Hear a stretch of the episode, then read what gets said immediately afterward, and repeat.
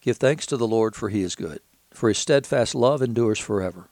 Give thanks to the God of gods, for his steadfast love endures forever.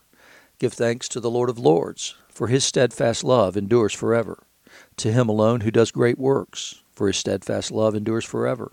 To him who by understanding made the heavens, for his steadfast love endures forever. To him who spread out the earth above the waters, for his steadfast love endures forever.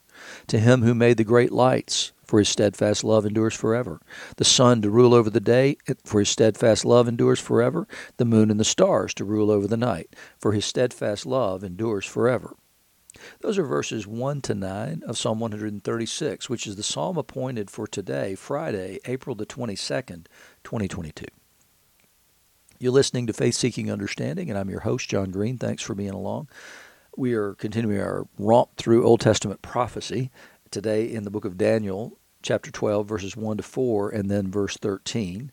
Over in the Gospel of John, uh, the 16th chapter, the first 15 verses there, and in the book of Acts, uh, chapter 4, verses 1 to 12. I guess I should properly say the book of the Acts, because that's what the name of the book is the Acts of the Apostles. It's the it's the continuing work of the mission of Jesus through the church by the power of the Holy Spirit.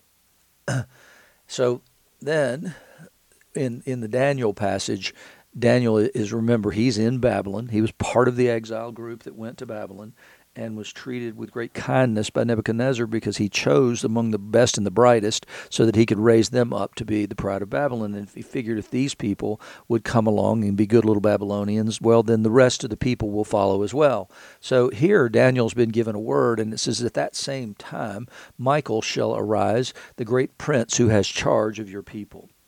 And this is the divine counsel that's in view here, and that God has given territories and peoples over to different angels or archangels, and some of those fall along the way, and that explains some of what goes on in the world. Some of those fall and give themselves over to Satan, and so their uh, role and mission is changed depending on who their leader is. And so Michael, though, has remained faithful to the Lord, and he is in charge of the people of God and there shall be a time of trouble, such as never been since there was a nation till that time. So he's prophesying at some point in the future there will be a great tribulation, such as has never been um, from the time the nation itself was formed until this time that God's showing to Daniel.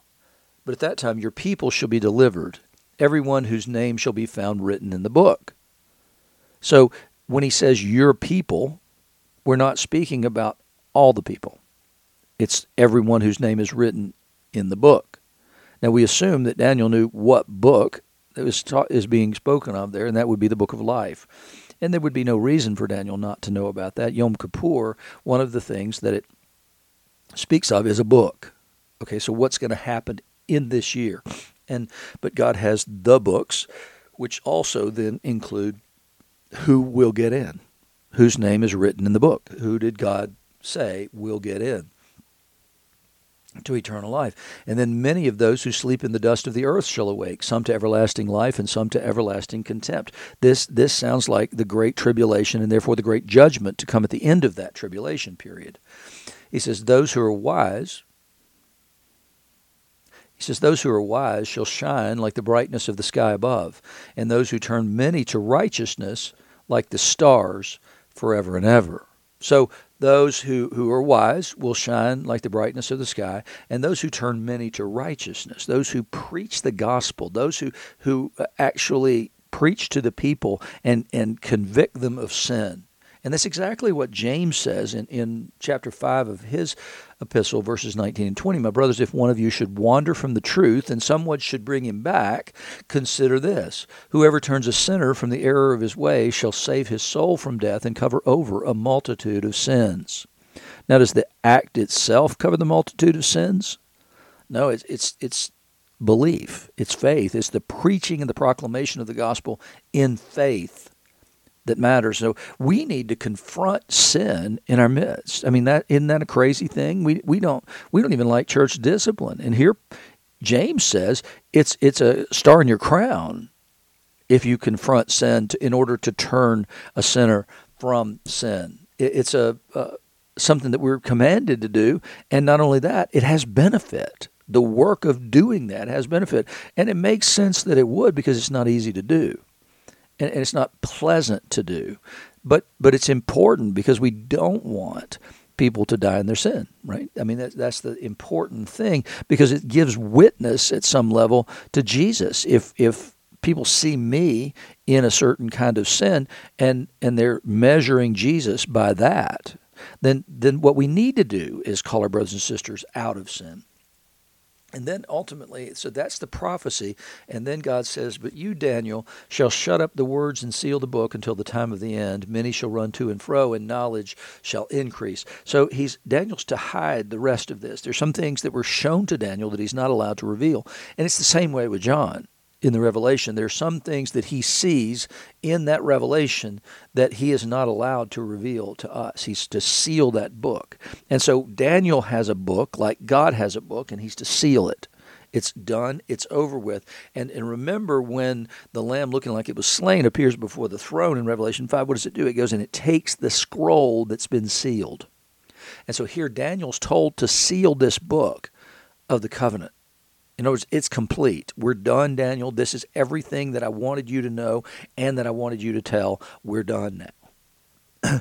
in in the gospel, what you're getting is Jesus doing the same thing, right? He's sealing up the book of his life, but there's a key to understanding all that he said, and there's a key to to to continuing revelation and the leading into all truth in the same way that the Rosetta Stone became the way by which many ancient texts were uh, were, were, translated through the key that was in the, the, that was given through the Rosetta Stone.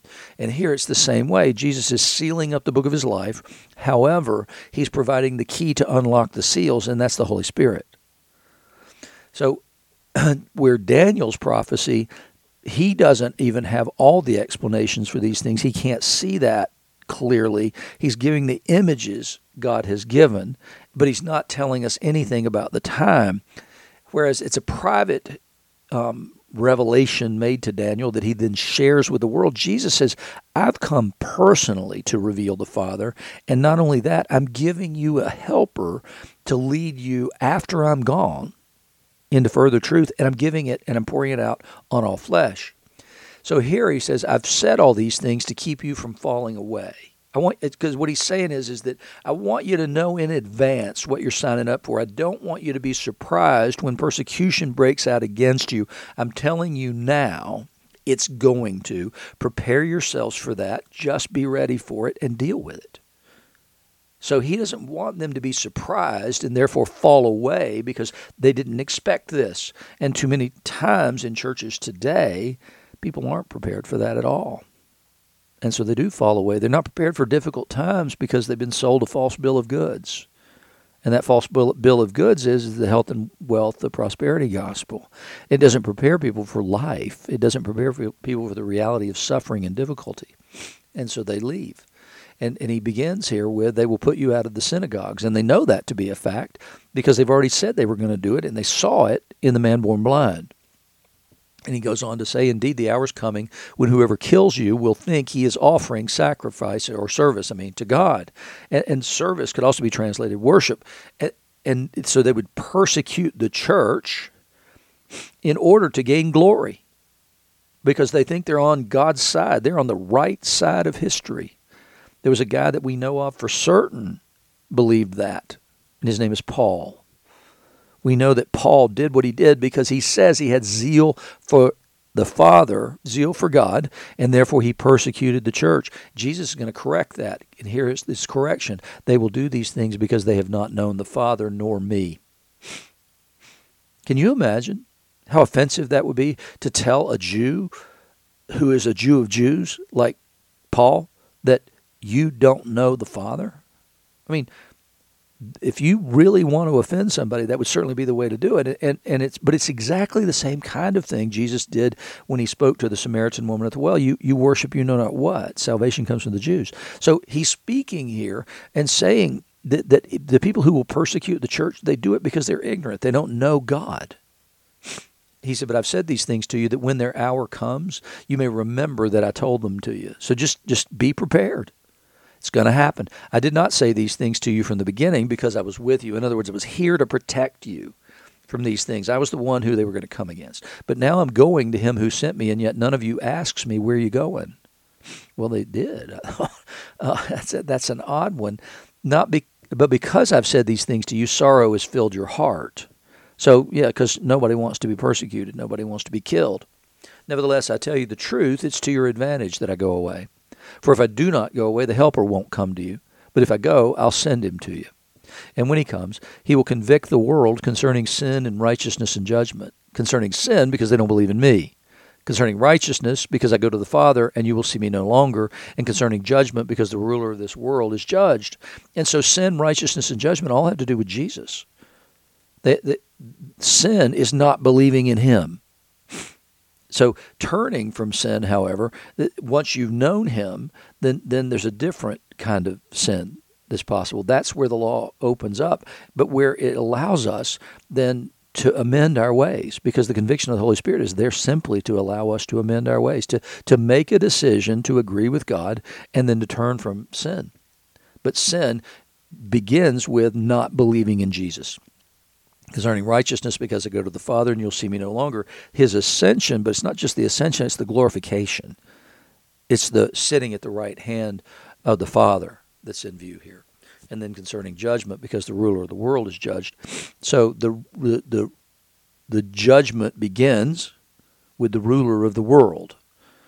And Jesus would say that ruler of the world is Satan. And why would he say that? Well, because Satan says, I'll give you all the kingdoms of the earth. So he rules over those things, and it's easy to see that's the case. But what it does then is, is it allows us to see God in a different way. If we don't see him as the ruler of the world, but he is the creator of the world, he's the judge of the world, and ultimately all things will be restored to him. But in the meantime, the work that we are given to do is, is judgment of the ruler of the world. It's the proclamation that he has been defeated and the proclamation includes the death, resurrection, and ascension of Jesus. And, and that's our proclamation that, that this world is passing away and the ruler of the world has been uh, declared to be without clothes because of the resurrection of Jesus, which shows the power of God and the activity and the action of God in this world, as does the book of the Acts, as does the continuing witness of the church in the world. He said, I still have many things to say to you, but you cannot bear them now. That they're, they're thrown into confusion. And within just a very brief period of time, they're going to be in utter confusion for the next several days. But he said, I can't tell you all these things now that I want to tell you because you're not ready to receive them. There's some, there's some things you got to know before you can receive the next series of teachings, and that, that is the resurrection.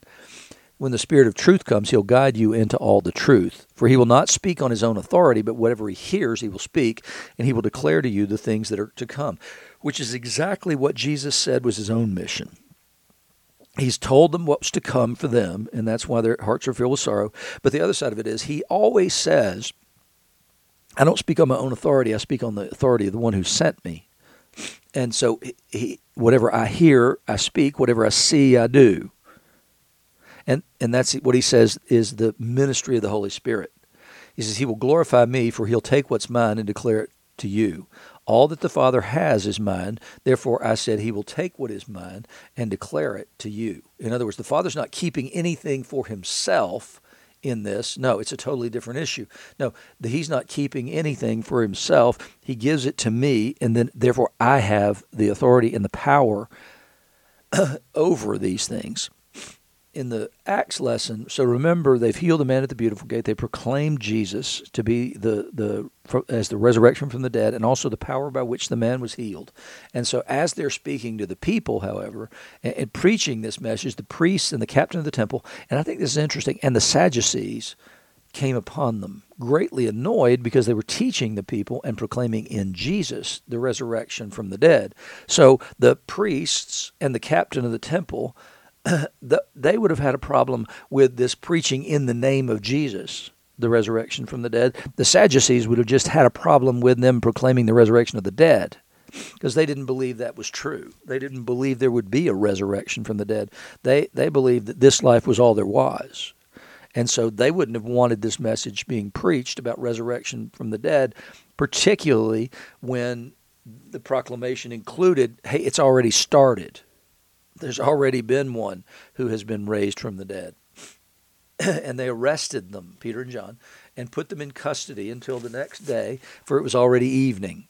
But many of those who heard the word believed, and the number of the men came to about 5,000. So huge, huge day for the church, right? So they got 3,000 on the day of Pentecost. Now we got 5,000 here on this day after seeing the man who was born lame healed. On the next day, their rulers and elders and scribes, the, the Sanhedrin, gathered together in Jerusalem with Annas the high priest and Caiaphas. So eh, Paul, remember later, will look at these men and say, I didn't know you were the high priest. It's because it, it went back and forth between these two men, Annas and Caiaphas primarily, and and it was hard to tell any given year which one of these was the high priest. So, and Paul Paul's statement of "I didn't know you were" says I haven't been keeping up with that stuff. So Annas the high priest and Caiaphas and John and Alexander and all who were of the high priestly family. So that whole group of people, that whole family, along with the Sanhedrin, are there. And when they set them, the disciples, in their midst, they inquired, By what power or by what name did you do this? I mean, they had to have known. They'd have known exactly who these men were. There's no question they would have known who they were. But they're asking the question just the same way that they did with the man born blind in John 9. They, they, they asked him to tell the story even after he had told the story. And that's when he says, Why do you want to become his disciples too? I've already told you this. So in this instance, Peter, filled with the Holy Spirit, said to them, Rulers of the people and elders, if we're being examined today concerning a good deed done to a crippled man, by what means this man has been healed, let it be known to all of you and to all the people of Israel that by the name of Jesus, Christ of Nazareth, whom you crucified, whom God raised from the dead, by him this man is standing before you well. And it's the same kind of response Jesus would give to different things. For which of these works are you trying to stone me? What's not because of any of these works, is because what you because being a man you claim to be equal with God. So when Peter is is speaking here, he knows he's speaking to a mixed group that includes Sadducees and Pharisees and others. he talks about the resurrection from the dead. He also points back to a specific man, Jesus Christ of Nazareth. Now, Christ is a designation that Peter puts in here that had to be deeply offensive to the Jews. Jesus, he's saying Jesus, the Messiah, the guy who came from the Jesus who came from Nazareth, that guy, he's the one through whom this man was made well. I'm sorry, we crucified Jesus. What power could there possibly be in Jesus? And, and G, his responses to that is, Whom you crucified, whom God raised from the dead. By him, this man is standing well before you It's a powerful proclamation and it's proclaiming multiple things all at the same time and that is is that he was raised from the dead and he is the Christ you know what a witness they come before the Sanhedrin the same um, Peter who when the slave girl of the high priest said you're one of the Galileans you were with him I saw you he denies Jesus, but here before the Sanhedrin, he proclaims Jesus and then ends up with this Jesus is the stone that was rejected by you, the builders, which has become the cornerstone. And they know that uh, reference. They know that's a reference to the Psalms. And, and it, it becomes Peter's sort of favorite touchstone. Um, is this this thing about the cornerstone? He writes about it in in his epistles, and he preaches it whenever he has an opportunity. He will preach about who is this Jesus. He is the one that you, the builders, rejected, but he is the chief cornerstone. He says, "There's no salva- There's salvation in no one else, for there's no other name under heaven given among men by which we must be saved." He's one and only. He is a unique one, and his name means the Lord saves. And so, there's no other name given under heaven. It's it's the name that you have to proclaim. Yahweh is not is not a standalone, and you you've got to believe in salvation in the name of Jesus. It's a powerful, powerful proclamation and one that would not have been well received. Um, because what do you mean? I need a name other than Jesus in order to be saved. I, you, what do you mean? I need that name. I'm already saved. quote unquote. I, I was born into the covenant. Peter is saying, nope, that ain't good enough.